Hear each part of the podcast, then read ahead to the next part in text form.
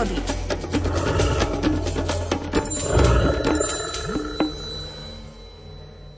Prírodná scenéria je javisko, na ktorom sa nepretržite odohráva množstvo príbehov. Jej aktérmi sú predovšetkým predstavitelia lesných a horských spoločenstiev. Zvieratá svojim účinkovaním neraz zasahujú aj do diania v ľudskej pospolitosti a tak nám môžu spojiť a spôsobiť rôzne, neraz kuriózne situácie. Svoje pozorovania zaznamenal prírodovedec Miroslav Saniga v publikácii Z mojej vtáčej záhrady. V nej je aj príbeh s názvom Z vretenicou v batohu, číta Alfred Svan. Kedysi sa dedinčania pohybovali v prírode väčšinou bosí, pokožka na nohách im od chôdze po kamenistých cestách zhrubla a ak ich aj z času na čas dajaký plast či hmyz uštipol, možno to ani nezbadali. Zhrubnutá pokožka odolala aj zubom vretenice či užovky.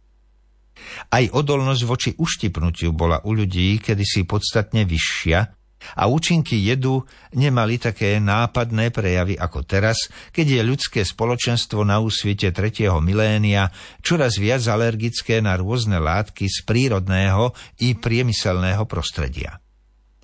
Naši predkovia, ktorí žili s prírodou v tesnejšom vzťahu ako my súčasníci, trávili podstatne viac času v jej lone a teda prichádzali častejšie do kontaktu aj s plazmy. Najmä počas letných prác, keď sa na horských lúkach sušilo seno, nebola núdza o všelijaké príhody s vretenicou.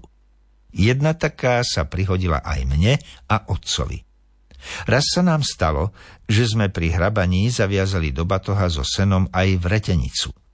A keď som znášal batoh naprieč lúkou na kopu, zacítil som na hrdle chlad.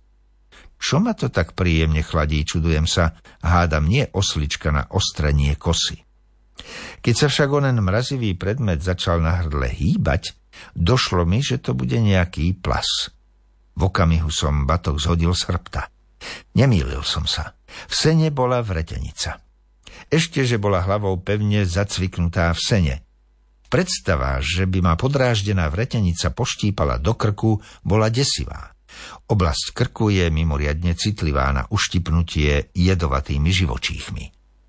Od tej chvíle som si pri hrabaní a zvážaní sena dával o mnoho väčší pozor, aby som so senom nezabalil do batoha aj dajakého plaza.